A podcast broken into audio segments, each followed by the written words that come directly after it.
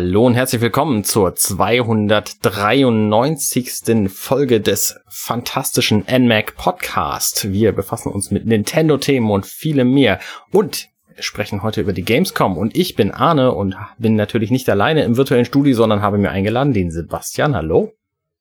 Hallo Arne. Und den Erik. Hallihallo. Ja, hallo Arne, hallo Sebastian und hallo Hörer. Hallo Erik. Wir waren alle zu dritt auf der Gamescom und ähm, wollen euch da in dieser Folge drüber berichten. Und es ist einiges passiert an dem Tag, deswegen äh, habe ich mir eine ganz fantastische Reihenfolge überlegt. Zuerst äh, wollte ich vorschlagen, was ähm, über die Gamescom im Allgemeinen zu, zu sagen.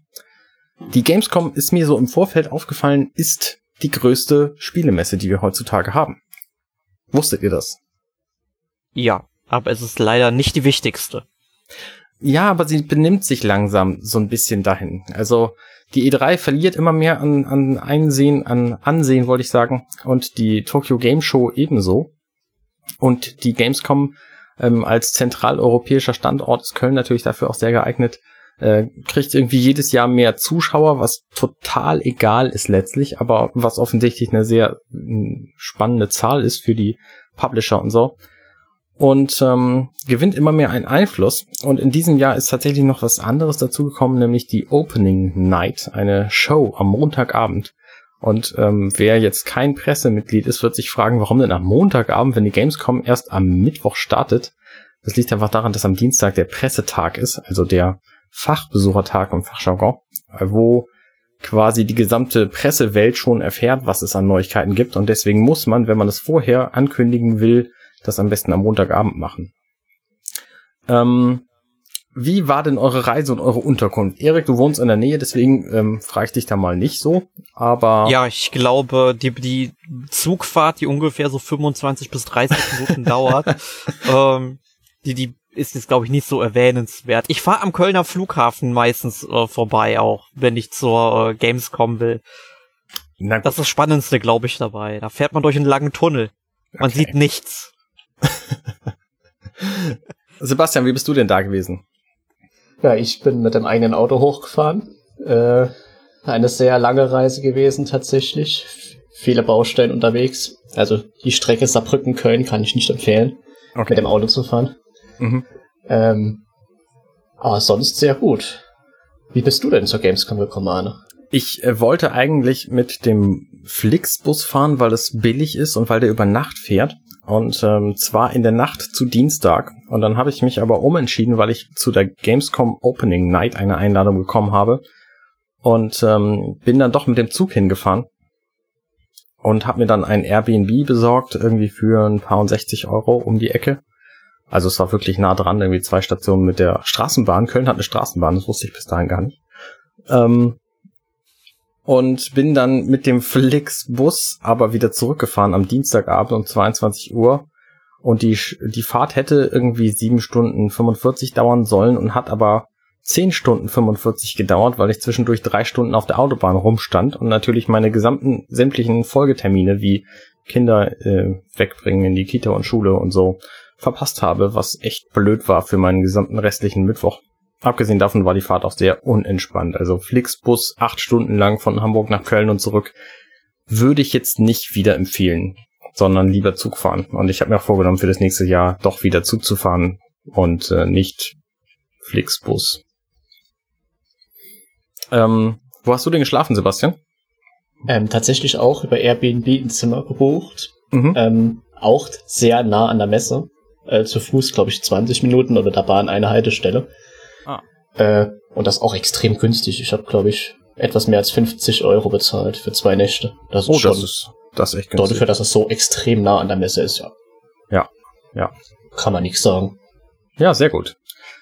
Ähm, so viel zur Reise und Unterkunft. Ähm, Gamescom Opening Night, habt ihr die verfolgt? Die war ja nun quasi live im Internet und im, im, im Fernseher zu sehen, wenn man das denn mit dem Internet verbunden hatte. Habt ihr das gesehen?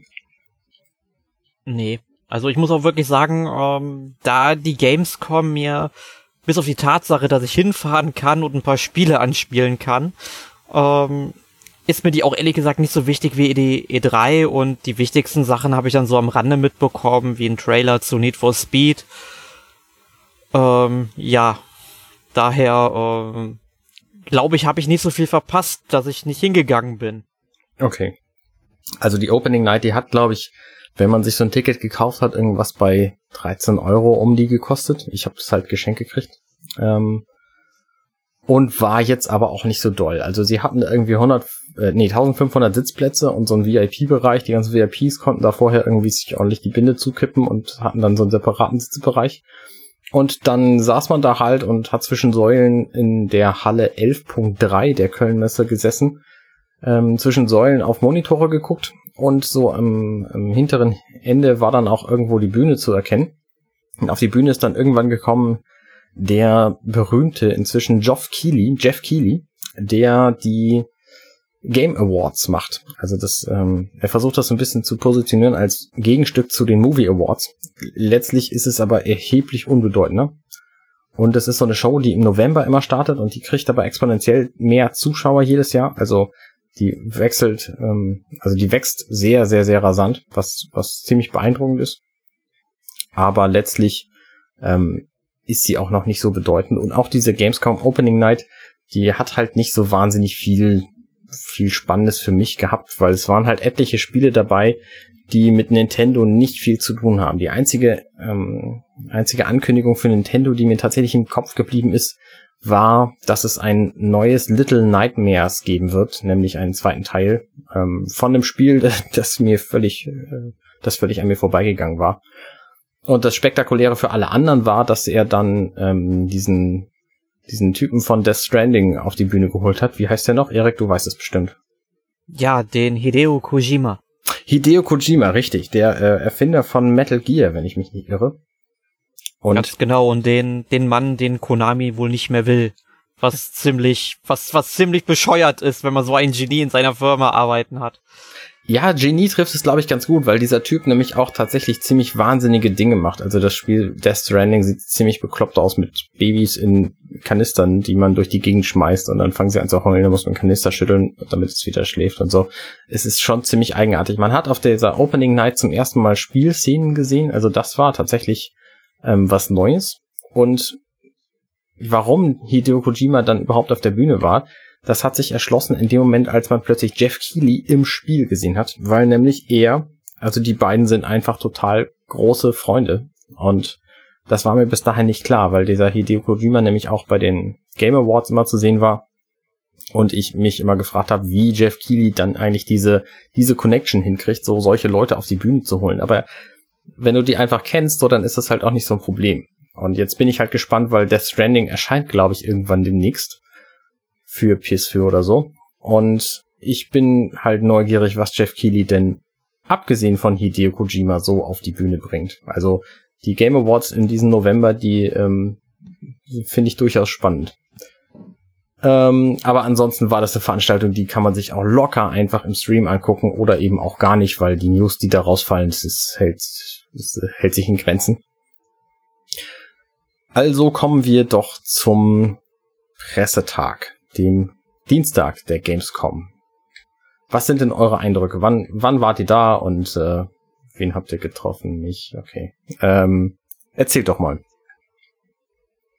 Ja, also es fing dann morgens an, dass ich um kurz vor sieben aus dem Haus musste, damit ich dann um acht vor der Messe bin. Da habe ich dich dann getroffen, Arne. Haha. Dann, dann haben wir halt gewartet, bis wir reingelassen wurden. Sebastian, der Schlingel, der hat sich ja irgendwie wieder vorher reingeschlichen, war dann um neun schon drin, hat uns dann ja. da schon erwartet. Wenn man die Geheimwege kennt, ne? Ja, nächstes, nächstes Jahr, wenn du da bist, weißt du Bescheid, äh, Arne. Da müssen wir äh, ja, ja, einfach. Ich, ich bringe dann auch eine Schaufel mit, um so einen Tunnel zu graben.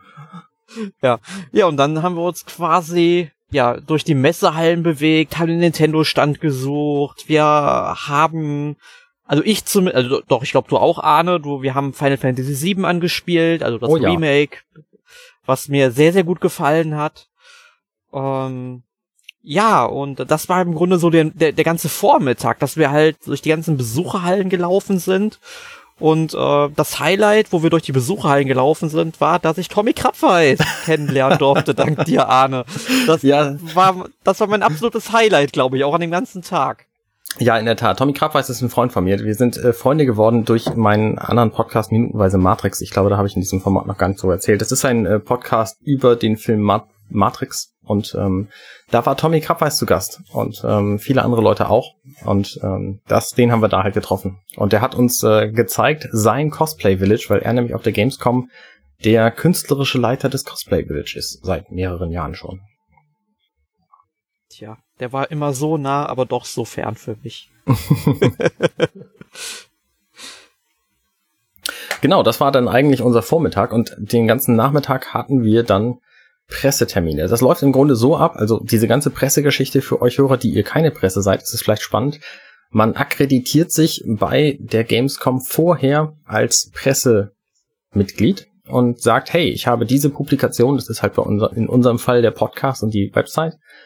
Und ähm, damit möchte ich gerne als Presse auf diese Messe gehen. Und das ähm, wird dann halt akzeptiert und dann kriegt man einen Presseausweis zugeschickt und dann zahlt man auch nichts für den Aufenthalt auf der Messe und kann dann jeden Tag hingehen, solange man lustig ist. Allerdings äh, hat man dann natürlich, wie das bei Presse so ist, da auch zu arbeiten. Ähm, also in unserem Fall ist es halt eher alles hobbymäßig, aber trotzdem ist es halt auch Arbeit, da zu sein und und die Pressetermine zu machen und sich, sich Notizen zu machen und so und alles zu merken und möglicherweise hinterher dann News zu, zu verbreiten und so. Ähm, das machen wir jetzt in Mac natürlich nicht so viel. Aber ähm, die ja, aber Informationen kommen ja dann doch schon einige Vorschauartikel. Also Genau, Online ja. müssten auf jeden Fall schon Final Fantasy VIII und Panzer Dragoon sein.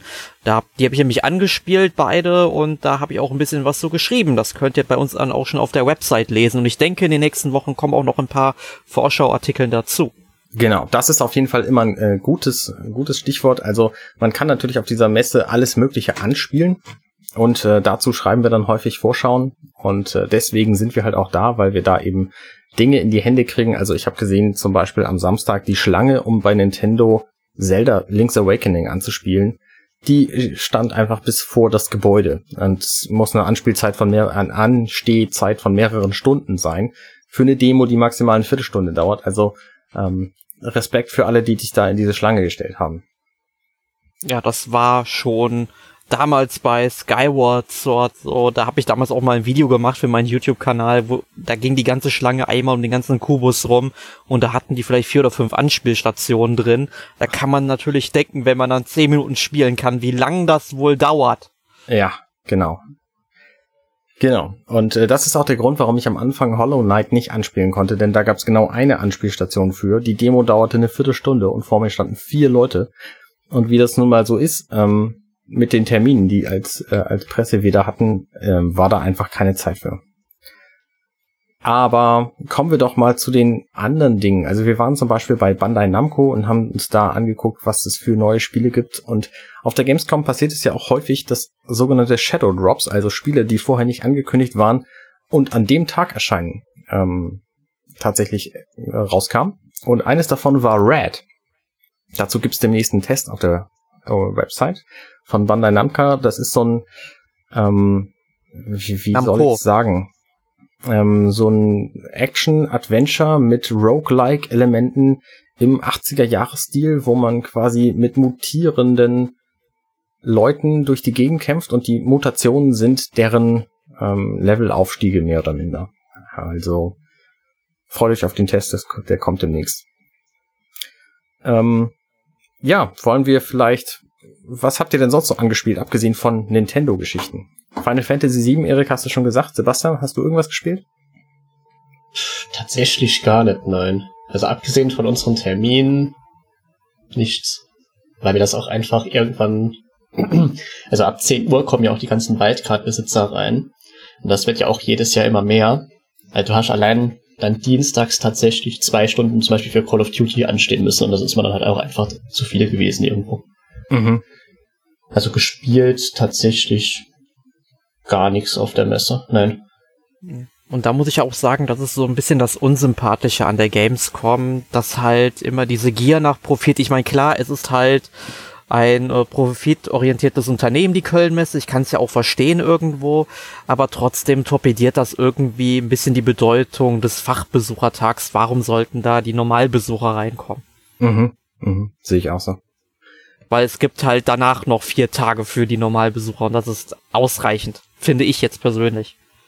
Weil man muss das auch so vorstellen, ist jetzt nicht so, dass ich die Leute alle weghaben will. Nein, die sollen ruhig zur Gamescom gehen. Aber wir müssen halt auch irgendwie arbeiten. Und man sieht jetzt zum Beispiel an Sebastian, der dann irgendwie nicht die Möglichkeit hatte, noch irgendwelche Spiele dann anzuspielen, wo wir dann vielleicht keinen Pressetermin bekommen haben. Genau. Ähm, also ich nutze die Gamescom immer gerne, um Spiele anzuspielen, bei denen ich mir nicht ganz sicher bin, ob sie was für mich sind oder ob sie was für mich sind. Nee, warte, das war jetzt doppelt gemoppelt. Ob sie nichts für mich sind oder doch.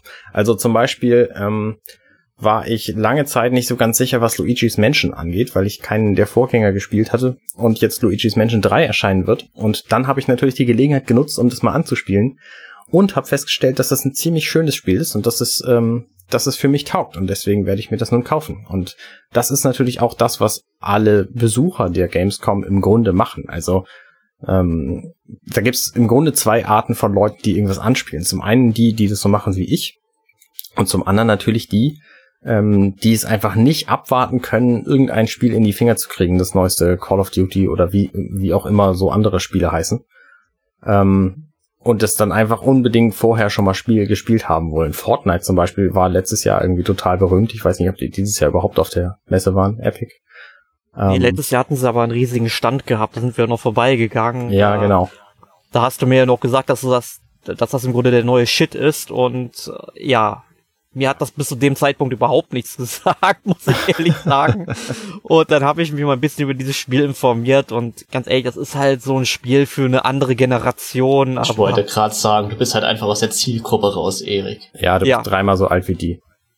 Ja, das kann gut sein. genau. Und dann hatten wir halt unseren Anspieltermin bei Nintendo. Und das ist immer besonders nett, weil wir da einen, einen Kontakt haben, nämlich den Harald Ebert. Und bei dem sitzen wir dann in einem abgetrennten Bereich. Ähm, quasi. Grüße. Schön, genau, schöne Grüße. Ähm, das ist immer wie so ein, so ein Wohnzimmer quasi. Also da steht halt ein Sofa und ein, ein, Wohnzimmertisch in der Mitte und irgendwie noch ein Sofa und ein Sessel und so und ein Fernseher und da sind dann Switches angeschlossen und da drauf sind dann die neuesten Entwicklerversionen von allen möglichen, also die, die Demos von allen möglichen Spielen drauf. Und da habe ich, äh, muss ich ja stolz berichten, es geschafft, einfach die, die Link's Awakening Demo innerhalb von, weiß ich nicht, vielleicht 14 Minuten oder so bis nach dem ersten Dungeon zu spielen. Ähm, schönen Gruß an Alexander an dieser Stelle. ähm, und was habt ihr da noch gespielt? Ich weiß, ich weiß es gar nicht mehr so genau. Also ich ja, auf, auf ja, sagst du mal Sebastian mal. Was da auf dem Termin selbst haben wir ja gar nicht so viel tatsächlich gespielt. Wir haben viel mit Harald gesprochen. Ähm, ja, man sieht sich halt nur zweimal im Jahr. Ne? Ähm, sonst äh, in dem abgesperrten Bereich stehen ja auch semi-öffentliche Switches dann rum, für nach den Terminen, vor den Terminen so zwischendurch zu spielen.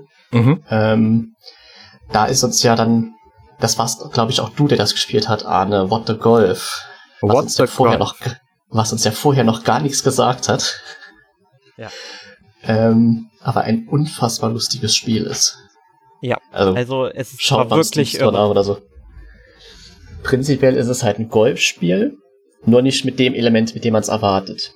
So, ähm, das, keine Ahnung, der erste Level war, glaube ich, ganz normal, wie man es erwartet. Mensch, Golfball, Golfschläger, Loch. Arne fängt an, Schwung zu holen und auf einmal fliegt einfach das Menschheit fort. Und wir haben uns so ja. kaputt gelacht von über das Spiel. ähm, genau, es, es wirkt mit sich selber als das Golfspiel für Leute, die kein Golfspiel mögen. Ich habe übrigens nachgeforscht und rausgefunden, dass der erste Trailer zu diesem Spiel schon im Januar 2018 erschienen ist. Das heißt, die Entwicklungszeit von dem Ding ist schon relativ alt, damals nur für, Street, für Steam angekündigt und jetzt eben auf der Switch auch. Also ähm, wir wissen nicht genau, wann es kommen soll. Ich glaube nicht, dass es dieses Jahr noch erscheint, ehrlich gesagt. Nee, also nächstes Jahr ist, glaube ich, laut Steam-Seite. Okay. Angesetzt. Es ist auf jeden Fall ein sehr kreatives Spiel und wenn sie die Qualität halten wollen, dann müssen sie sich auch echt für jedes Level ja auch was Neues überlegen und ich denke mal, da braucht man halt auch doch noch ein bisschen Zeit für. Aber das, was ich da bisher gesehen habe, war echt lustig und ich habe lange bei einem Videospiel nicht mehr so sehr lachen müssen. Ja, ja, das geht mir auch so. Was ich auf der ähm, oder was ich beim Pressetermin mit Nintendo auch halt noch sehr interessant war, war, dass ich auch mal The Witcher 3 auf der Switch sehen konnte. Ich meine, ich habe The Witcher 3 nie gespielt, obwohl ich das Spiel damals auch in dieser ultra teuren Collectors Edition mir gekauft habe. Cool. Ähm, aber äh, steht halt noch auf der Liste, werde ich dann irgendwann mal auf dem PC dann auch durchspielen. Aber ich muss halt sagen, als das Spiel dann auf der E3 war es, glaube ich, ähm, angekündigt wurde für die Switch, da habe ich nie gedacht, dass das auf dem Ding laufen soll. Ne? Mhm. Und es läuft wirklich sehr, sehr gut. Ich meine, es sieht dementsprechend auch aus. Es kann grafisch keinesfalls mit den Versionen für die großen Konsolen, den PC mithalten. Aber trotzdem, dafür, dass es eben auf der wesentlich leistungsschwächeren Switch läuft, sieht es dafür immer noch sehr fantastisch aus und vor allem im Handheld-Modus. Ähm, ich bin wirklich beeindruckt, was man aus dieser Konsole rausholen kann. Gerade die Lichteffekte sind halt echt beeindruckend. Mhm. Richtig. Das, das ging mir auch so. Also natürlich ist die Auflösung ziemlich gering und die Texturen sind sehr, sehr, sehr niedrig aufgelöst und die, die Weitsicht äh, leidet natürlich an der Hardware der Switch. Aber dass so ein Spiel wie Witcher 3 in all seinem Umfang komplett auf der Switch läuft, also es ist ja die Complete Edition, die da, die da ähm, für die Switch dann kommen wird am 15.10. Ähm, das war übrigens auch eine Ankündigung der Gamescom Opening Night, also das wäre auf der Messe sowieso irgendwas passiert. Ähm, aber dass das Spiel so läuft und dann mit diesen Lichteffekten, ähm, das hat mich schon echt beeindruckt. Also ohne Ladezeiten, abgesehen von Schnellreisen, ähm, kommt man quasi von A nach B und es, ähm, es sieht nicht so doll aus, aber es ist das komplette Spiel voll vertont. Also so vertont, wie es eben schon immer war, mit allen Inhalten, die es dafür gibt. Also es ist echt beeindruckend. Und rein aus Entschuldigung, und rein aus technischer Sicht betrachtet, ist es das erste Spiel, was tatsächlich auch mit der 32 Gigabyte Cartridge kommt. Das heißt, im Gegensatz zu Spielen wie Wolfenstein oder so hat man keinen weiteren Download. Ah. Ja.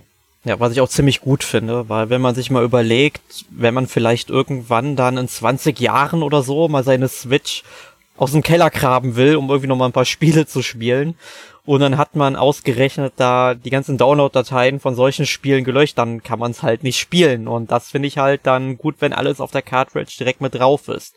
Wobei ja, wir natürlich halt auch mal so langsam oder auch Nintendo so langsam überlegen muss, wie es halt dann auch mit der Konsole in den nächsten Jahren weitergeht, ob man dann einfach immer nur und immer wieder ein Update von der Switch bringt, die heißt dann vielleicht anders, aber halt abwärtskompatibel und dass man halt dann auch auf alle Spiele, die jetzt schon im Store waren, wieder zugreifen kann. Das wäre natürlich das Optimale, aber das wissen wir jetzt natürlich nicht, das ist einfach nur Spekulation ähm, aber so finde ich es halt richtig gut, dass alles direkt auf der Cartridge drauf ist und das Spiel dann out of the box gespielt werden kann. Richtig. Ja, das Einzige, was wir leider noch nicht wissen tatsächlich, ist, ob das ähm, die, diese 32 Gigabyte Cartridge kostet ja auch in der Produktion mehr und entsprechend auch im Einkauf für den äh, Entwickler mehr, beziehungsweise für den Publisher. Ob diese Kosten nicht auch auf den Käufer umgewälzt werden. Ich gehe davon aus, weiß, dass das Spiel kostet. zum Vollpreis auf den Markt kommen wird, 60 Euro, was natürlich für die Entwicklungsarbeit, die da reingeflossen ist, auch anfangs okay ist. Ich gehe aber auch davon aus, dass es seinen Preis ungefähr so lange halten wird wie Diablo 3 und das war halt schon ein paar Wochen nach Launch irgendwie für 40 zu haben und inzwischen gibt's das für 30. Also ähm, ne, wenn das muss man halt auch, das muss man halt auch sagen, 60 Euro für ein Spiel, das äh, keine Ahnung, man kam Witcher 3, ist jetzt auch schon vier Jahre alt, drei. Ja. Äh, dafür nochmal 60 Euro raushauen, ist halt auch eine Menge Geld. Ja, du musst halt aber auch immer davon ausgehen, ähm, das Spiel richtet sich natürlich in erster Linie auch an die Leute, die es halt noch nicht gespielt haben. Dann musst du halt natürlich, aber klar auch im Vergleich gucken. Du hast jetzt zum Beispiel eine PlayStation 4, da kostet das Spiel dann 20 Euro momentan. Ähm, ja, ist natürlich ein Unterschied, aber du musst halt auch bedenken, da ist Entwicklungsarbeit reingeflossen, die ähm, Produktionskosten sind höher. Äh, weil die ganzen Cartridges ja auch wirklich alle in Japan gefertigt werden, wie ich das jetzt mittlerweile mal rausgefunden äh, habe, und die dann mit Container hier hingeschifft werden und hier keine Presswerke bestehen, was eigentlich auch totaler Blödsinn ist, wenn ich das mal so sagen darf. Ähm, ja, also da kommen eine ganze Menge Kosten drauf. Das ist schon ziemlich beeindruckend. Also ich sehe das bei Witcher so und bei allen anderen Ports von, von relativ großen Spielen auch das ist halt nicht für jeden. Ne? Also diese Witcher, äh, Witcher 3 Portierung, die ist für Leute, die Witcher 3 total gut fanden und das gerne nochmal spielen wollen und dafür einen Grund suchen und das möglicherweise mobil spielen wollen. Oder es ist halt für Leute wie mich, die Witcher 3 einfach bislang verpasst haben, weil sie auf dem PC nicht spielen und keine PS4 oder dergleichen haben und sich jetzt total freuen, dass es für die Switch eben eine Umsetzung gibt, dass sie das halt nochmal spielen können. Also Ne, muss halt jeder selber wissen, ob ihm das Geld wert ist. Wie gesagt, ich rechne damit, dass es in einem halben Jahr nur noch die Hälfte kostet. Aber das macht's, das macht das Spiel ja nicht schlechter. Ne? Es ist immer noch ein sehr gutes Spiel. Also von daher. Ganz genau, das, das stört mich halt momentan auch, wo zum Beispiel beim Download von Grandia 1 und 2 HD, die kosten halt zusammen 40 Euro, dass sich viele über den Preis aufregen. Ich meine, ja, es sind halt 40 Euro, aber trotzdem, diese beiden Spiele haben unglaublich viel Spielzeit und wenn du die halt noch nicht kennst und noch nicht gespielt hast, sind, sollten es dir die 40 Euro wirklich wert sein weil du musst halt auch bedenken, da ist super viel Arbeit damals auch reingeflossen. Richtig. Klar, es ist, es ist natürlich schade, dass es keine Retail-Fassung gibt, wenn, denn ich würde mir dieses Spiel sehr, sehr gerne auch als Retail-Version ins Regal stellen. Hoffe, dass da irgendwann vielleicht noch was kommt. Ist ja nicht auszuschließen durch Limited Run Games und so weiter. Ähm, ja, aber deswegen, man muss halt immer gucken, was kriegst du denn für das Geld, welche Leistung. Es ist ja egal, wie alt ein Spiel ist. Du sollst ja halt nur ähm, auch eine vernünftige Gegenleistung bekommen. Und ich denke, die ist sowohl bei Grandia als auch bei The Witcher oder jetzt bei der Mana Collection, wie auch immer, überall gegeben. Richtig. Also ich finde, man muss auch immer so ein bisschen außen vor lassen, ob das Spiel schon irgendwo anders erschienen ist. Also, ne, wenn es für mich einfach keine Option gibt, das woanders zu kaufen, ähm, dann ist das auch ein okayer Preis dafür. Das habe ich zum Beispiel auch bei Donkey Kong Country Tropical Freeze gedacht. Nee, ich wollte das Spiel auf der Wii U nicht spielen. Ich wollte das auf der Switch spielen. Und dann habe ich da halt den vollen Preis von 50 Euro bezahlt, obwohl das Spiel auf der Switch irgendwie die, auf, auf der Wii U die Hälfte gekostet hätte und nicht viel schlechter gewesen wäre. Ist mir aber egal. Das Spiel ist auch locker 50 Euro wert. So im Nachhinein hätte ich dafür auch 150 bezahlt, so, weil es einfach ein fantastisches Spiel ist. Und, ähm, Sag das bitte nicht so laut. Die Marketingabteilung von Nintendo hört zu. Nein, ich meine das ganz im Ernst. Also ich bin ein großer Freund davon, Entwickler dafür zu bezahlen, dass sie gute Arbeit machen. Und wenn das Spiel einfach das Geld locker wert ist, also Hollow Knight zum Beispiel ist, ein, ist mein Lieblingsbeispiel, ähm, das ist unfassbar billig für das, was man kriegt, wenn man das kauft und spielt. Also ne, ich habe da irgendwie 70, 75 Stunden reingesteckt und das kostet im eShop 15 Euro. Und das ist einfach, äh, steht in keinem Verhältnis. Mhm. Ähm, deswegen, also, wenn euch das Spiel gefällt und deswegen halt auch für diese langjährigen Witcher 3 Fans, die kaufen sich das halt auch nochmal. Also, ähm, weil ja, macht man halt so, wenn man genug Geld hat. Ugh, scheiß Privileg. So, okay, vielleicht zu anderen Themen. Was habt ihr denn noch so angespielt? Ich habe tatsächlich äh, ähm, Trials of Mana angespielt, sprich das Remake vom dritten Teil der Seiken Densetsu-Reihe. Mm, das neue. Um, genau, das kommt ja dann im Januar, Februar, auf jeden Fall im Frühjahr 2020 irgendwann raus. Ähm, läuft auch ganz okay muss ich sagen. Also es lief weitgehend flüssig, aber man sieht schon, dass die Switch irgendwie so ein bisschen an ihre Grenzen gebracht wird. Wird, glaube ich, auf der PlayStation 4 ein bisschen besser laufen, habe ich zumindest die Hoffnung. Mhm. Ähm, aber es hat auf jeden Fall sehr viel Spaß gemacht, hat mir genauso gefallen wie das Super Nintendo Original. Und bin da schon sehr gespannt drauf. Ja, sehr gut. Da ist ja jetzt gerade die Retail-Version von dem Original erschienen, ne? Von der, von der Mana Collection. Genau, die ist tatsächlich heute, wo wir aufnehmen, im Briefkasten bei mir gelandet. Sehr gut. Ähm, fällt euch noch ein anderes Spiel ein, über das ihr gerne reden wolltet im Zuge der Gamescom? Iron Harvest. Iron Harvest, ja, warum nicht? Ja, ist jetzt kein Spiel, was für die Switch rauskommt, kommt stattdessen für den PC und ich glaube auch für die Xbox One und vielleicht PS4, da bin ich mir gerade nicht so sicher ist halt so ein ähm, Taktikspiel. Man kontrolliert halt verschiedene Einheiten in einer fiktiven, ähm, ja, in einer fiktiven, ja, einem fiktiven Szenario von der Weltgeschichte. Ich glaube, es spielt in den, doch, es spielt in den 20er Jahren. Das heißt auch Iron Harvest 1920 plus oder so. Und da gibt's dann halt auch Macs, die durch eben die ganzen Straßen laufen und so weiter. Ist auf jeden Fall ganz cool, weil es kommt halt vor allem darauf an, dass du deine Einheiten dann an bestimmten Stellen positionieren musst, wo sie auch gute Deckung haben, weil dann können auch die Einheiten, die nicht so viel Schaden anrichten, ähm, auch Einheiten aus Core nehmen, die dann eben halt nicht so gut geschützt sind und haben keine großen Nachteile mehr dadurch, anstatt wenn sie einfach drauf loslaufen würden. Also es gefällt mir ziemlich gut. Ich habe es auf der Gamescom beim Entwickler 20 Minuten ungefähr spielen können. Mhm. Die haben mir auch schon direkt den Steam Key mitgegeben. Ich kann es natürlich noch nicht runterladen, musste also bis nächstes Jahr warten. Im September kommt es raus. ähm, aber ich, ich meine, ich habe jetzt schon in meiner Steam-Bibliothek drin. Vielleicht habe ich irgendwie Zugriff auf Early Access ähm, Möglichkeiten, die dann noch offeriert werden. Ich weiß es tatsächlich nicht, aber ich bin schon sehr auf das fertige Produkt gespannt, muss ich sagen. Das ist ziemlich cool. Ja, sehr gut. Ich möchte noch erzählen, ich habe die Entwickler, ähm, Ingenieure von Human Things getroffen. Das ist eine Firma, die ist, glaube ich, in den USA ansässig und die haben äh, ein Bluetooth-Adapter für die Switch entwickelt und per Kickstarter-Kampagne auf den Markt gebracht, der sehr gut funktioniert. Ich habe mir den gekauft und ähm, haben gerade eine weitere Kickstarter-Kampagne laufen für einen Dock, für, ein, für einen Dock für die Switch, was ungefähr so groß ist wie der Ladestecker von dem Ladekabel der Switch. Und da, das ist halt ein komplettes Dock. Und ähm, das war nach 40 Minuten komplett aus, äh, ausfinanziert. Die wollten irgendwie 45.000 Dollar haben oder irgendwie so. Und inzwischen sind sie bei über einer Million Dollar, die, die, die sie eingenommen haben mit diesem Ding. Also, sie leisten gute Arbeit und es wird offensichtlich belohnt. Also ihr könnt über Kickstarter so ein Ding noch, noch beziehen. Das soll dieses Jahr angeblich noch kommen. Bei Kickstarter muss ich dazu sagen, ähm, ist nie sicher, dass ihr das, was ihr bezahlt, auch bekommt, denn ihr bezahlt im Grunde die Entwicklung und wenn ihr Glück habt, dann kriegt ihr das, was da angekündigt wird, aber es kann halt auch alles schief gehen. Ähm, ich habe da einen Artikel darüber geschrieben auf der auf NMAC ähm, findet ihr das auf der Website n-mac.org. Unsere Website, wir haben eine Website, falls ihr das nicht wusstet. Ja, aber ich glaube, so bei einer Million Dollar, da kann eigentlich gar nichts mehr schief gehen, wenn die Entwicklungskosten vorher so niedrig angesetzt worden sind. Also man sollte natürlich niemals nie sagen, können immer irgendwelche unerwarteten ähm, ja, Sachen eintreten, äh, also, weiß ich nicht, Meteoritschutz auf die Erde, wir sind alle tot, dann ist natürlich nicht. Das wäre echt schade, wenn ich meinen Doc nicht mehr kriege.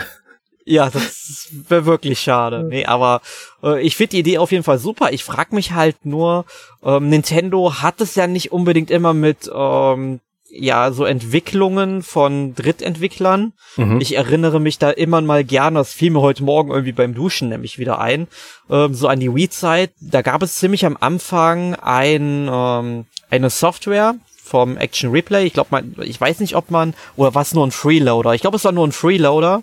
Ähm, und du konntest damit halt dann eben Spiele, äh, also NTSC-Spiele, sprich die Titel, die nur in Japan und Amerika rausgekommen sind, halt mhm. mit abspielen. Wenn du vorher die Disc reingetan hast, rausgeholt hast, dann konntest du das Spiel halt starten.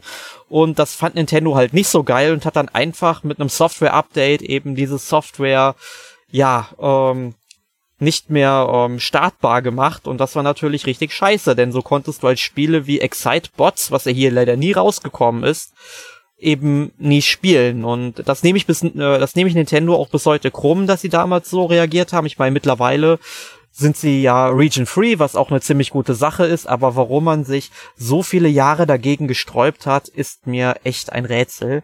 Und jetzt habe ich halt äh, immer wenn ich so an Dritthersteller gedöns, egal ob es jetzt Software oder Hardware ist, jedenfalls immer die Befürchtung, dass Nintendo irgendwas dagegen macht, weil denen das eventuell nicht schmeckt, weil die jetzt vielleicht sagen, okay, wir wollen aber, dass unsere Kunden den oder das Dock benutzen, was wir eben hier entwickelt haben. Das soll halt so aussehen vorm Fernseher, damit die Leute das auch wiedererkennen, wenn irgendwie andere Menschen bei denen zu Gast sind. Ist ja auch irgendwie immer ein bisschen Werbung, die damit inbegriffen ist. Dass die dann halt irgendwie sagen, okay, die Switch erkennt diese Hardware und dann ähm, lädt sie dann irgendwie nicht oder sowas. Ich weiß nicht, ob das technisch möglich ist. Ich kann es mir auf jeden Fall vorstellen, dass Nintendo möglicherweise so reagieren könnte. Haben dir die Entwickler irgendwas dazu gesagt? Haben sie da Kontakt mit Nintendo aufgenommen oder sowas? Nee, sie haben keinen ne, Kontakt mit Nintendo aufgenommen, aber sie haben halt, sie wissen genau, wie das innen drin funktioniert. Das war halt auch das, was mich beeindruckt hat bei dem Janky, also dem, dem Bluetooth-Adapter zuerst. Ähm, weil sie einfach das Ding quasi so gemacht haben, dass Nintendo da nichts gegen machen kann. Weil das einfach Hardware-Funktionalität der Switch nutzt, die da ist. Und Nintendo hat natürlich auch ein Interesse daran, dass man seine Switch docken kann. Also jedenfalls die normale Switch, nicht die Lite. Und ähm, deswegen kopieren sie einfach das Dock Und zwar in all seinen Funktionen. Sie leisten noch ein bisschen mehr und das, das kann dann halt auch andere Geräte laden, irgendwie ein MacBook und was weiß ich was so.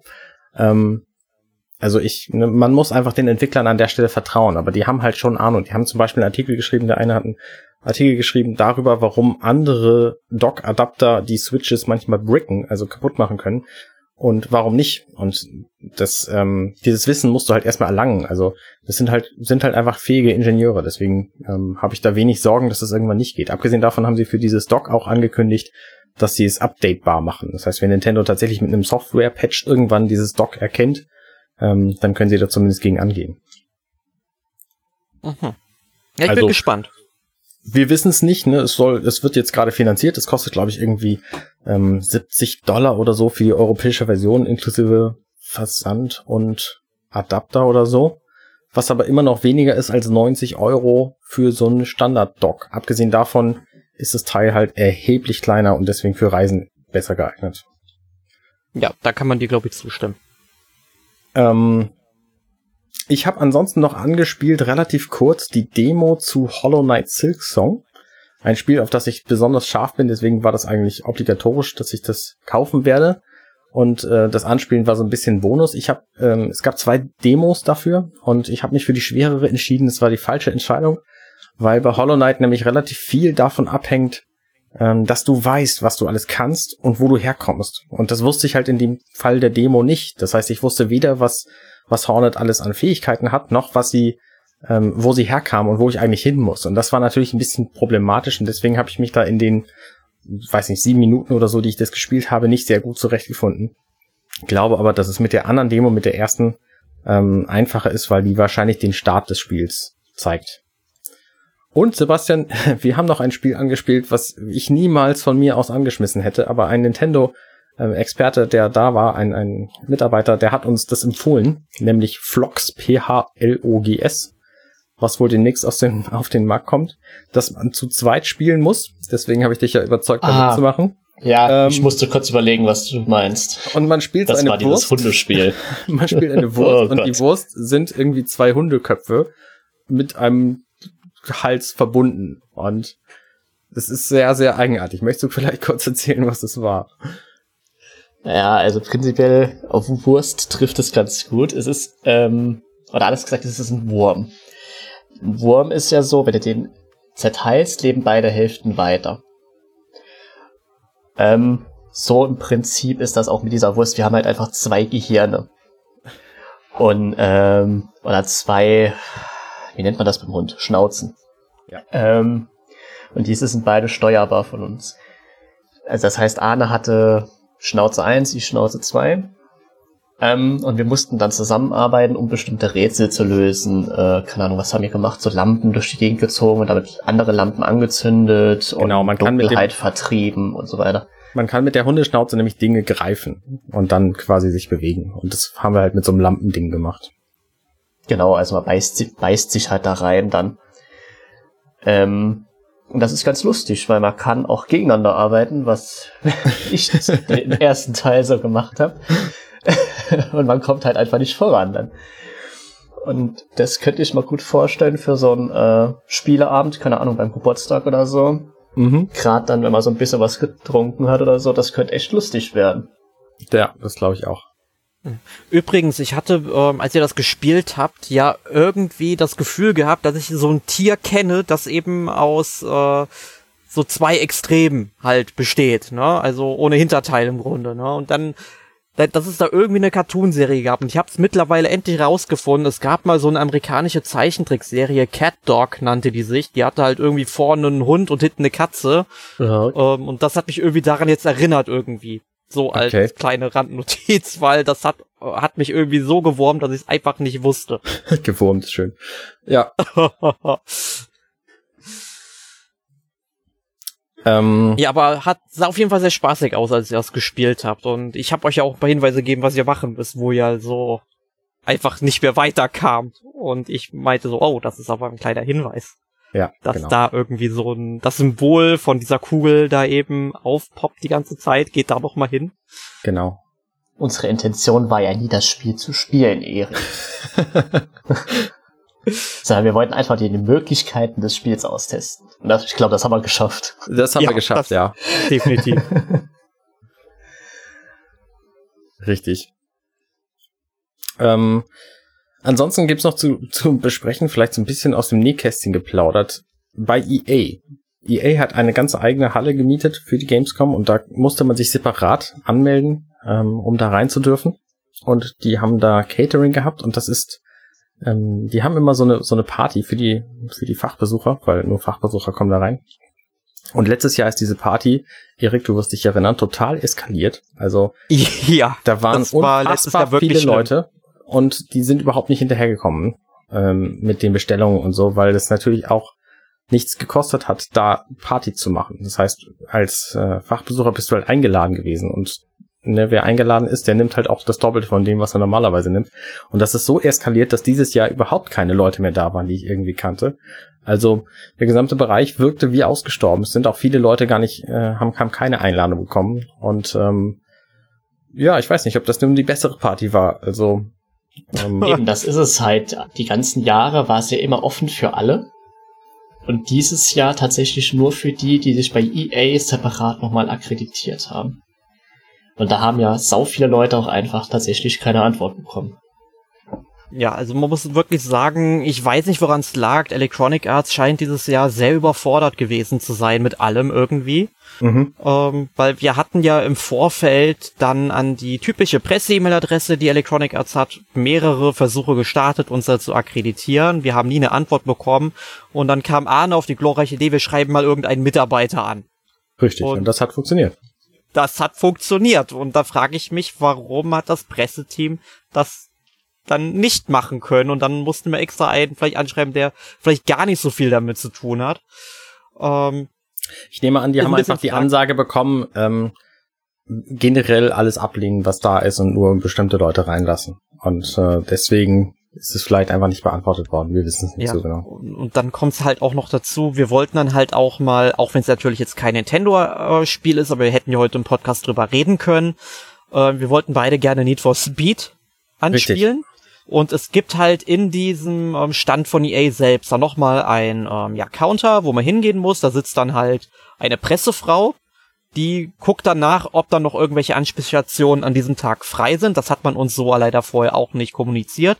Wir waren dann irgendwie, ich glaube, zwei Uhr irgendwie nachmittags dann da Mhm. und ähm, wollten dann halt halt irgendwie gucken, dass wir an dem Tag noch mal Need for Speed spielen können. Und dann hieß es, dass halt an dem Tag schon alles voll ist und äh, falls doch, sollten wir irgendwie mit einem von der Presse reden. Und da frage ich mich, äh, es steht doch Presse dran an dem Schalter, warum setzt ihr dann jemand hin, der nix, die ganzen Presseleute nicht kennt von EA. Das macht für mich keinen Sinn. Also es scheint dieses Jahr echt alles irgendwie kreuz und quer gelaufen zu sein. Ich war, das war bestimmt nicht die Absicht von Electronic Arts oder so. Das kann ich mir nicht vorstellen. Also das Unternehmen ist einfach riesengroß und da ist halt vermutlich irgendwie an dem Tag mehrfach was schiefgelaufen. Ja. Kann ja passieren, aber es war halt trotzdem sehr, sehr schade, dass wir das eben nicht machen konnten. Richtig. Naja, Ähm. die Party am Ende, ja. Wie, wie fandest du denn die Party am Ende, Arne? Ja, ich, wie gesagt, ich fand es halt ein bisschen schade, dass da quasi niemand mehr war, außer die, den ich kannte. Also, ne, letztes Jahr habe ich da ganz viele andere, äh, ganz viele andere Redakteure getroffen, ähm, die ich halt so, so kenne aus, aus meiner langjährigen Spielererfahrung auch. Und äh, dieses Jahr war halt einfach keiner da, den ich irgendwie kannte. Das war ein bisschen schade. Deswegen bin ich dann halt auch irgendwann ohne große Reue gegangen, so. Während Ja. ich letztes Jahr relativ früh wieder weg musste, weil da mein Zug irgendwie früh fuhr. Und ähm, da wäre ich halt länger geblieben gerne und dieses Jahr war es halt anders. Ja, wir haben Rena von Game Contrast, die konnten wir leider nicht treffen. Die ist ja sonst auch mal da, die war dieses Jahr leider gar nicht auf der Messe, ebenso wenig. Und einer unserer ehemaligen Chefredakteure, der Björn, also ältere oder sagen wir mal Hörer, die ein bisschen länger dabei sind, den kennen den noch, der war auch früher oft beim Podcast dabei. Ähm, der war dieses Jahr auch nicht auf der Messe. Es war ja relativ einsam irgendwo. Mhm. Ähm, und man hat sich dann halt auch im Alk ersäuft und das war, ja, sagen wir mal, für mich war es nicht so angenehm. Die, ich bin froh, dass ich die Heimfahrt noch halbwegs überstanden habe, aber zu Hause ging's dann los. Ja, das wollen wir vielleicht gar nicht weiter vertiefen. Ja, Ähm. die, die ganzen Einzelheiten erspare ich euch jetzt lieber mal. Ihr könnt es euch mit eurer Fantasie ausmalen. Da hast du ja was gelernt fürs nächste Jahr. Ich habe auch was gelernt fürs nächste Jahr, nämlich, dass ich auf gar keinen Fall wieder mit dem Flixbus zurück, äh, zurückreisen werde, sondern mir lieber für zwei Nächte dann ein Airbnb besorge und dann einfach da bleibe für zwei Nächte und dann entspannt mit dem Zug fahre. Oder vielleicht auch mit dem Auto. Also selbst das ist entspannter als über so einen Flixbus. Aber es konnte natürlich auch keiner ahnen, dass da ein Unfall ist. Dieses Mal irgendwie 200 Meter vor mir auf der Autobahn und die Autobahn einfach komplett stand. Das Witzige daran ist, im Mai habe ich das gleiche auch im Ruhrgebiet auch schon erlebt. Dass ich irgendwie drei Stunden auf der Autobahn einfach so rumstand, weil 400 Meter vor uns ein Autounfall war. Wer hätte gedacht, dass das zweimal passiert? Tja, aller guten Dinge sind drei, ne? Oder schlechten Dinge in dem Falle. Ja. Was hast du denn gelernt aus der Gamescom dieses Jahr, Sebastian? Ja, auf jeden Fall, dass ich anfange, mich früher zu akkreditieren. ähm, und sonst, ich habe ja eigentlich keine schlechten Erfahrungen gemacht, bis auf mit EA tatsächlich. Es war schön, es war geil, euch mal wieder zu sehen. Wie gesagt, das hat man ja tatsächlich nur einmal im Jahr. Mhm. Ähm, sonst freue ich mich auf das nächste Jahr. Ja. Und ich freue mich auch auf das nächste Jahr, denn ich meine, wenn ich es richtig verstanden habe, ist nächstes Jahr die Gamescom das erste Mal seit 2009, also seit der ersten Gamescom, wieder außerhalb der nordrhein-westfälischen Schulferien. Uh. Das heißt, es gibt vor allem morgens herum weniger Andrang, aber ich habe schon die Befürchtung, dass vor allem dann irgendwie Kölner Schulen ihre frei beweglichen Ferientage dann in den Sommer legen oder so. Ähm, hoffen wir mal nicht, weil dann hätte ich auch an mehreren Tagen die Möglichkeit, morgens zumindest noch Spiele anspielen zu können, wo es dann relativ lange Warteschlangen sonst geben würde. Mhm. Ja, aber ich weiß, du bist ja schon etwas länger aus der Schule raus, Erik. Die Schule ist schon lange keine Pflichtveranstaltung mehr. Schüler kommen und gehen tatsächlich in der Schule, wann sie wollen. Ja, man muss, aber auch, so man muss aber auch äh, den Mumm dazu haben. Ja. Das kommt ja, auch noch dazu. Also besondere ne, Umstände erfordern besondere Maßnahmen. Genau. Ich wäre mir dann, also ich würde mit meinen Hoffnungen langsam machen, was die Gamescom nächstes Jahr angeht. Ja, ich, ich hoffe trotzdem. Ich möchte nächstes Jahr mal wieder mehr als einen Tag hinkommen, damit es ein bisschen entspannter ist und ähm, damit man einfach ein bisschen mehr erleben kann. Also ja. je nachdem, es kommt natürlich auch dran, welche Spiele da sein werden, wenn ich dann sehe, okay, es gibt irgendwie vier Spiele, die mich jucken, die kann ich dann auch an einem Tag abgrasen, aber wenn es dann halt gut wird, vor allem könnte ich mir eventuell vorstellen, dass wir nächstes Jahr auch schon neue Konsolen möglicherweise sehen könnten. Ähm, ich gehe stark davon aus, tatsächlich. Und deswegen könnte es nächstes Jahr sehr, sehr spannend werden. Und deswegen ähm, Gamescom 2020 wird interessant. Ja. Ich werde nächstes Jahr auf jeden Fall auch wieder den, den kompletten Dienstag und den Mittwoch da sein, weil es sich einfach lohnt, zwei Tage auf der Messe zu sein. Ich habe von dem, von dem Consumer-Bereich dieses Jahr sehr wenig gesehen. Also ähm, viele Stände habe ich über, also viele Hallen habe ich überhaupt nicht betreten. Die, die Indie-Halle zum Beispiel war ich überhaupt nicht drin, die war dieses Jahr neu. Ähm, dann die Halle 10, die ist irgendwie ganz am Ende, die habe ich auch überhaupt nicht gesehen. Also ähm, ist schon, schon irgendwie schade. Nee, warte mal, Halle 10. Ah, ich krieg die Hallen durcheinander. Nee, ich, ich glaube ich glaub Halle 8. Ich glaube Halle 8 müsste das gewesen sein. Die ganz halt, äh, die einzeln steht am Ende des Ganges, meinst du? Ja, genau, die meine ich. Da war ich halt ja. halt überhaupt nicht drin. Und normalerweise gucke ich mir die Stände gerne an, weil da halt auch, sogar bei Spielen, die mich überhaupt nicht interessieren, irgendwie äh, World of Warships oder was, was ich so, so, das sind halt auch spannende Aufbauten und die, die geben sich halt auch Mühe mit den Ständen und das zu sehen ist halt auch schön und deswegen hätte ich gerne halt auch zwei Tage Zeit dafür. Ich würde dann an dieser Stelle jetzt ähm, den Talk über die Gamescom beenden und euch fragen, was habt ihr denn gespielt? Ja, also ich habe relativ wenig gespielt in der letzten Woche. Ich habe in der letzten Woche mehr Filme geguckt, was äh, ich auch gerne erklären möchte, warum. Ich schreibe meine Masterarbeit ja über die Filme von Kurosawa Akira und ihr Einfluss auf äh, das westliche Kino. Und da habe ich mir jetzt ähm, in den letzten Tagen die Filme Akira Kurosawas Träume, ähm, Usala der Kirgise, ähm, jetzt muss ich mal gerade überlegen, was habe ich noch geguckt? Ach ja, Kagemusha und Rashomon habe ich mir angeguckt und die fand ich alle ziemlich cool. Ich meine, Träume ist ein sehr experimenteller Film gewesen, weil da hat der Regisseur ja ich glaube, es sind acht verschiedene Träume aus seinem Leben, ähm, wo er so ungefähr 80 Jahre alt war, ähm, dann halt verfilmt. Die sind alle sehr lose, die hängen halt nicht zusammen und dementsprechend hast du dann quasi 15-minütige Kurzfilme. Ähm, die reichen natürlich nicht äh, für eine ausführliche Exposition und halt ähm, Höhepunkte sind da natürlich jetzt auch nicht so wirklich einbaubar. War trotzdem super interessant und ich habe mir heute auch schon den nächsten Kurosawa-Film bestellt. Äh, bin momentan halt so richtig im Filmfieber, müsste man sagen. Mhm. Ähm, aber gespielt habe ich tatsächlich dann. Darf ich da kurz einhaken? Ja, gerne. Liebe Hörer, wenn euch einer dieser Filmtitel irgendwas gesagt hat, dann schickt uns doch bitte eine Nachricht. Mich würde das interessieren.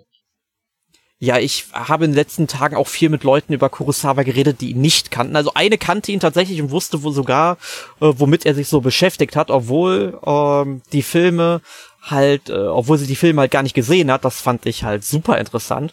Mhm. Ähm, aber muss halt sagen, es ist halt ein japanischer Regisseur. Er ist 1998 schon gestorben und ich nehme an, wir haben viele jüngere Hörer auch, die dann, sag ich mal, Ende der 80er, Anfang der 90er geboren sind äh, oder halt noch später. Ähm, und die werden ihn vermutlich halt nicht kennen, aber Kurosawa ist wirklich ein sehr großartiger Regisseur und über den wurden schon so viele Bücher geschrieben. Und ich meine, allein in meiner Masterarbeit habe ich ja jetzt schon 70 Seiten geschrieben und ich könnte mindestens noch mal doppelt so viel schreiben, aber es gibt ja leider so eine Art Begrenzung, mhm. die man äh, bei so wissenschaftlichen Arbeiten eben einhalten muss, was ja auch gut und richtig ist. Man muss ja auch lernen, äh, Daten und Wissen komprimiert wiedergeben zu können. Also aufs Nötigste zu reduzieren. Aber Kurosawa ist ein wirklich toller Regisseur, der hat auch ähm, vor allem, wenn man es halt weiß, er hat halt vor allem maßgeblich Einfluss auf die Filme, ähm, die äh, glorreichen Sieben zum Beispiel gehabt, weil die glorreichen Sieben ist im Grunde ein Remake von die Sieben Samurai. Mhm. Ähm, dann ähm, für eine Handvoll Dollar ist ein Remake von Yojinbo, der Leibwächter.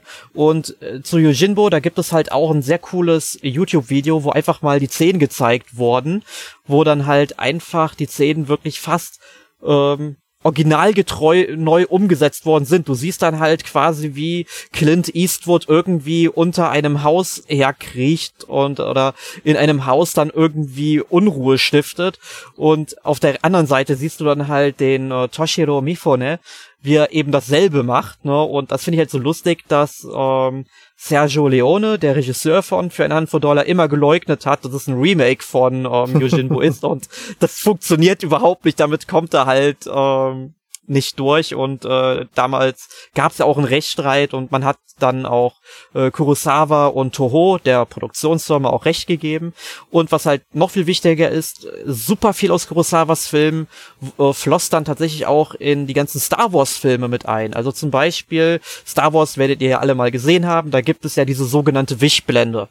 Ähm, also eine Wischblende ist dann eben so ein ähm, ja vertikaler Strich, der dann eben das neue Bild von links äh, oder von rechts nach links halt reinschiebt. Ne? Das, mhm. hat, das kennt man ja halt von Star Wars und das hat Kurosawa damals erfunden. Aha. Und auch, auch so Story-Anleihen sind zum Beispiel in halt äh, eine neue Hoffnung und in Rückkehr der Jedi-Ritter enthalten. Also das ist ein irre spannendes Thema und ich wünschte, wir könnten irgendwann mal einen Podcast über Kurosawa machen, aber ich glaube nicht, dass wir jemals irgendwie ein Videospiel dazu bekommen werden.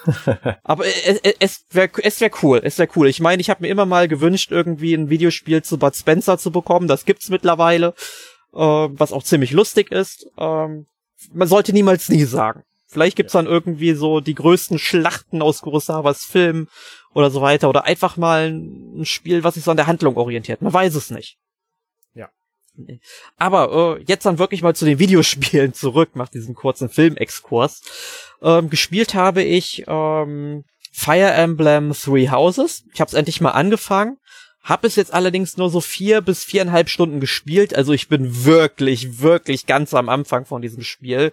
Denn ich weiß ja bei dir, Arne, ähm, du hast es jetzt schon 20, 25 Stunden oder so gespielt. Ich bin inzwischen Und, bei 36, aber ich bin immer noch am Anfang des Spiels Ja, ich wollte gerade sagen, als wir uns das letzte Mal unterhalten hatten darüber letzte Woche, da hast du ja gesagt, du hast nur so an der Oberfläche gekratzt. ne? Ja. Und äh, das glaube ich halt auch, dass in diesem Spiel super viel drin steckt und mir fällt es aber immer noch ein bisschen schwer, in dieses Spiel reinzukommen. Was jetzt nicht unbedingt an den Gameplay-Mechaniken an sich liegt, weil die ich ziemlich cool finde. Es gibt da halt auch so ein paar Anleihen wie in Persona, dass du halt eben dann ähm, eine bestimmte Möglichkeit hast, so ein paar ähm, ja, Aktionen pro Tag zu tätigen, wo du eben durch dieses Kloster rennst und so weiter. Das finde ich ganz cool.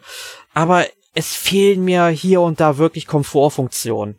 Nur um mal ein Beispiel zu nennen. Es gibt ja dann diesen Kalender, der immer aufgeschlagen wird, wenn das Spiel an den nächsten relevanten Tag springt, wo man dann wieder selbst spielen kann. Und hin und wieder haben ja verschiedene Figuren auch Geburtstage. Mhm. Und dann wird ja irgendwie mal gesagt, wenn eben dieser Tag dran ist, hey, äh, Ferdinand hat jetzt Geburtstag, willst du 200 Goldmünzen für Blumen ausgeben oder so ein Gedöns? Oder denke ich mir so, ja, könnte ich machen. Wer ist das denn nochmal? Weil du lernst halt direkt am Anfang irgendwie so 30 verschiedene Charaktere kennen und äh, es tut mir leid, ich kann mir nicht 30 Namen merken und die noch gleichzeitig zu allen Häusern zuordnen, wo die jetzt drin stecken, wenn ich mich vorher nicht intensiv mit diesem Spiel auseinandergesetzt habe.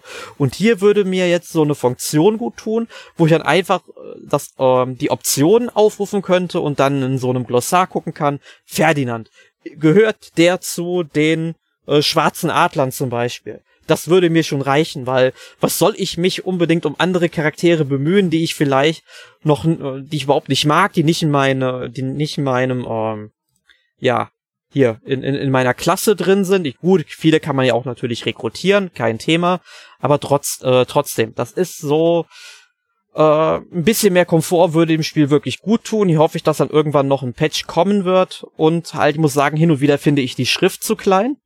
Ja. Tatsächlich. Also, äh, ich habe ja schon Probleme, die auf dem ähm, ja, auf dem Fernseher teilweise zu erkennen. Ich muss mich dann wirklich weiter aufs andere Sofa setzen, wo ich eigentlich ungerne sitze beim Spielen.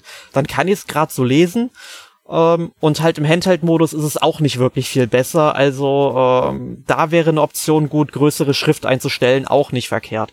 Aber so wie ich Nintendo kenne, kommen da bei diesen beiden Problemen leider nichts. Ja, das erste Problem möchte ich direkt ansprechen. Ähm, du lernst die Leute über die Zeit einfach kennen.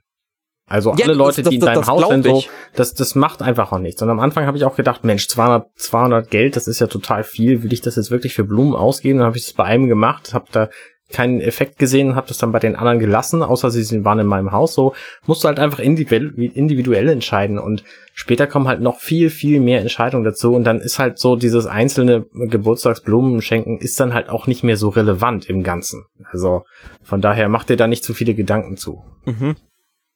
Welches Haus hast du denn genommen? Äh, die, die schwarzen Adler tatsächlich. Weil ich fand die anderen beiden Haussprecher nicht unbedingt ähm, interessant und äh, Edelgard ist halt deswegen interessant, äh, sie wird halt die zukünftige Imperatorin sein des Reiches und äh, ja, mit der strebe ich dann auch den S-Rang an in dem Spiel. Mhm. Ja, also ähm, die fallen mir halt, sag ich mal, irgendwie am besten, die waren mir am sympathischsten, die Charaktere da drin. Ja. Wie, wie, welches Haus hast du denn genommen?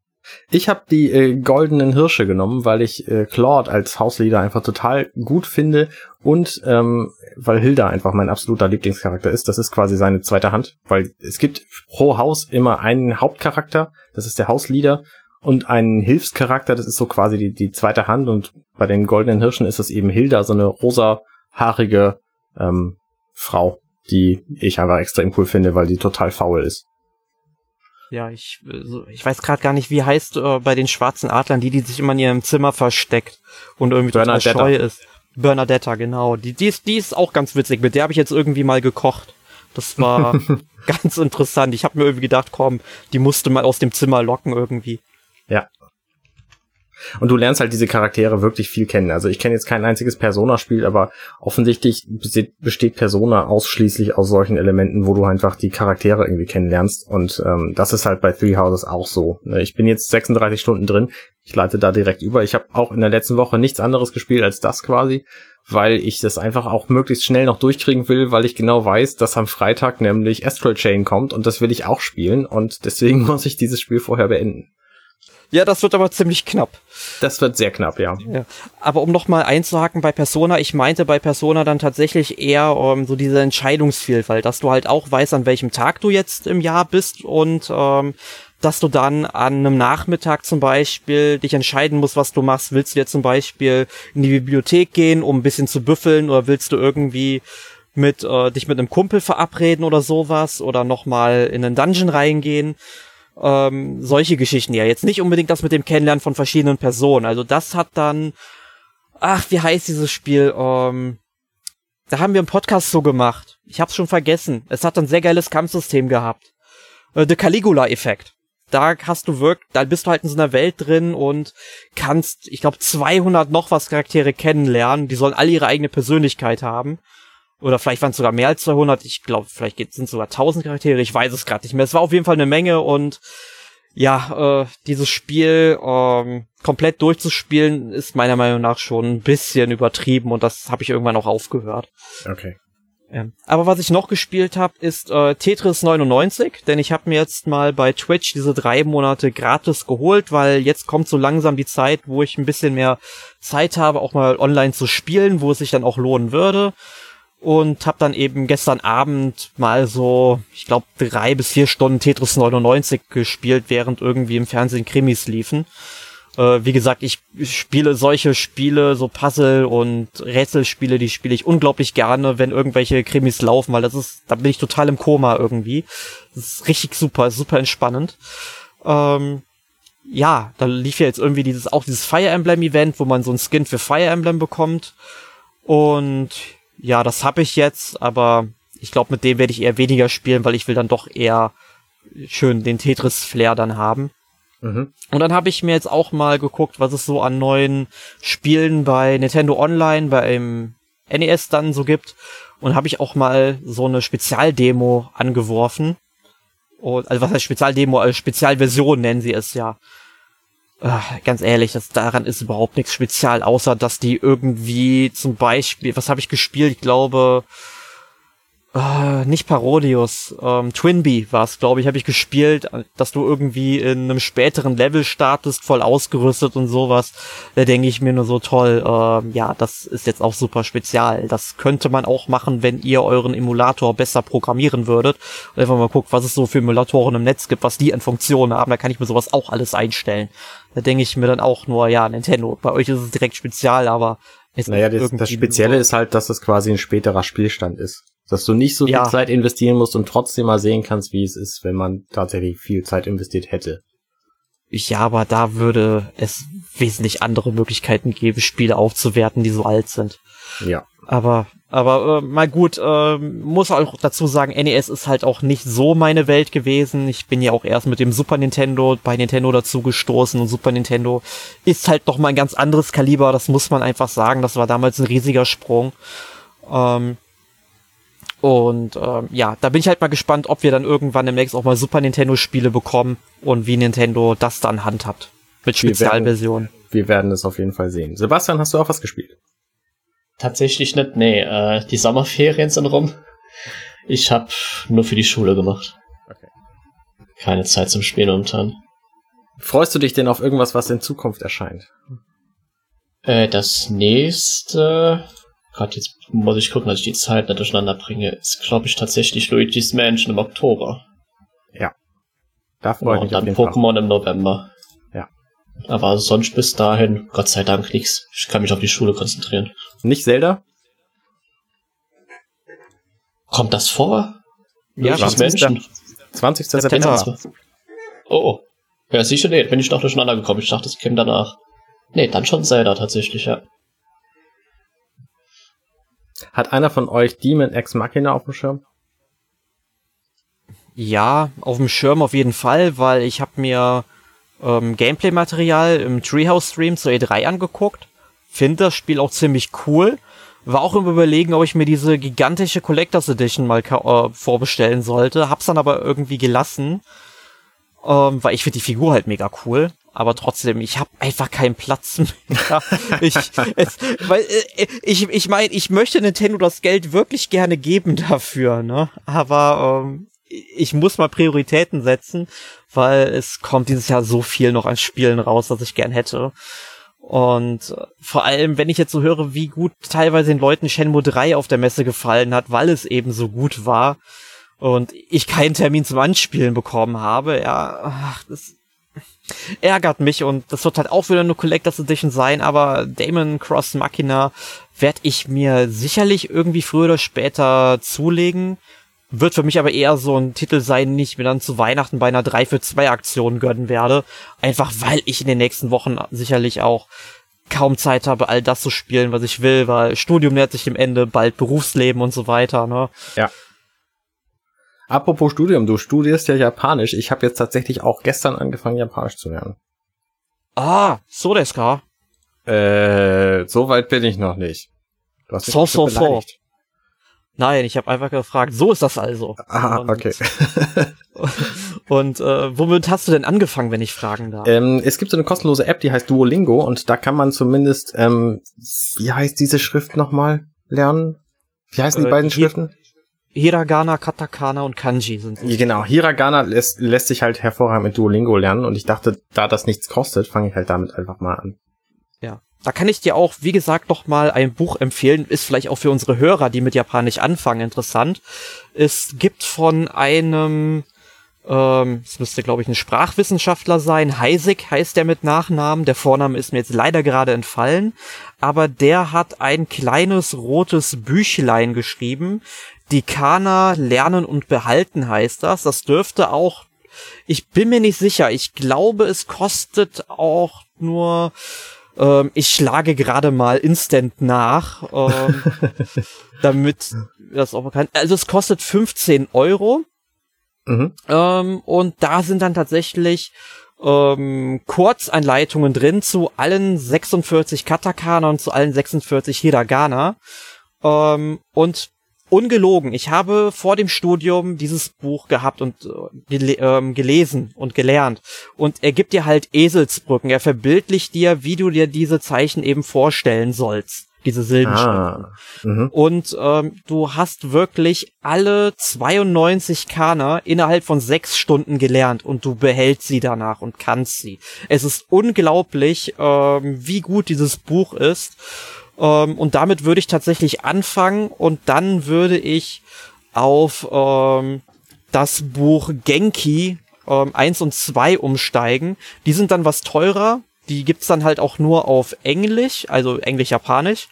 Und da wird dir dann halt auch wirklich Grammatik beigebracht, aber dazu musst du halt auch die Hiragana und Katakana kennen und dabei lernst du halt auch Kanji und da gibt's auch ein wirklich gutes ähm, Workbook dazu. Das ist auch super leicht verständlich.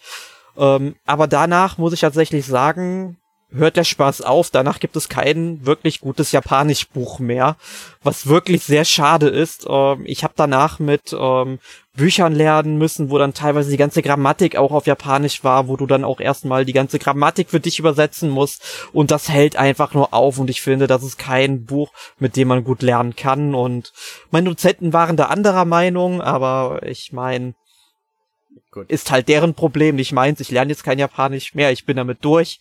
Ich habe halt noch andere Sprachen im Studium gelernt. Ähm, aber das ist so eine Empfehlung, wer damit anfangen will. Diese Bücher sind wirklich unverzichtbar. Und wenn man wirklich noch Kanji lernen will, vom Heisig gibt es dann auch noch drei Bände, wo er dann über 4000 Schriftzeichen erklärt.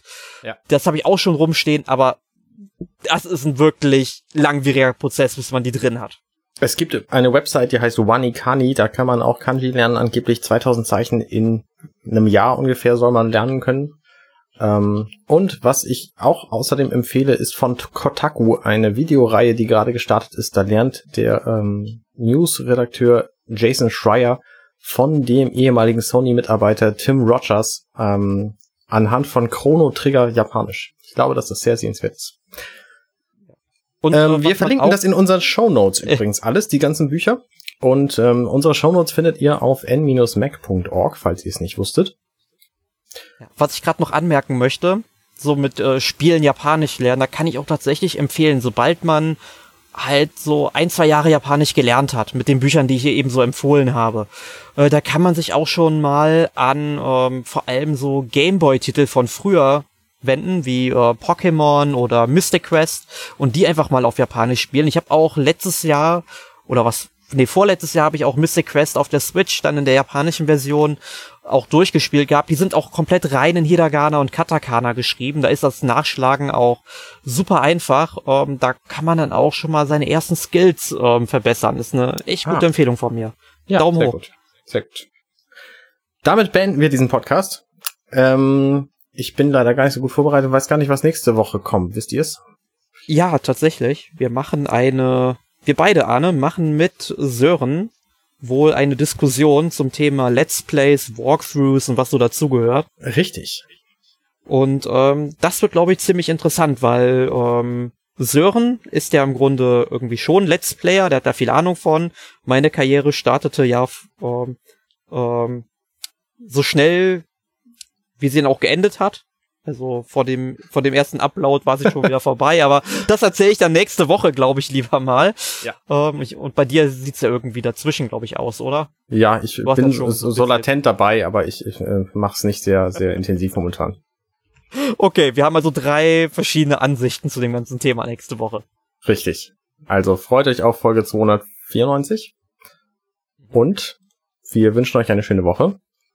Bis zum nächsten Mal. Ciao, ciao. Tschüss. Tschüss.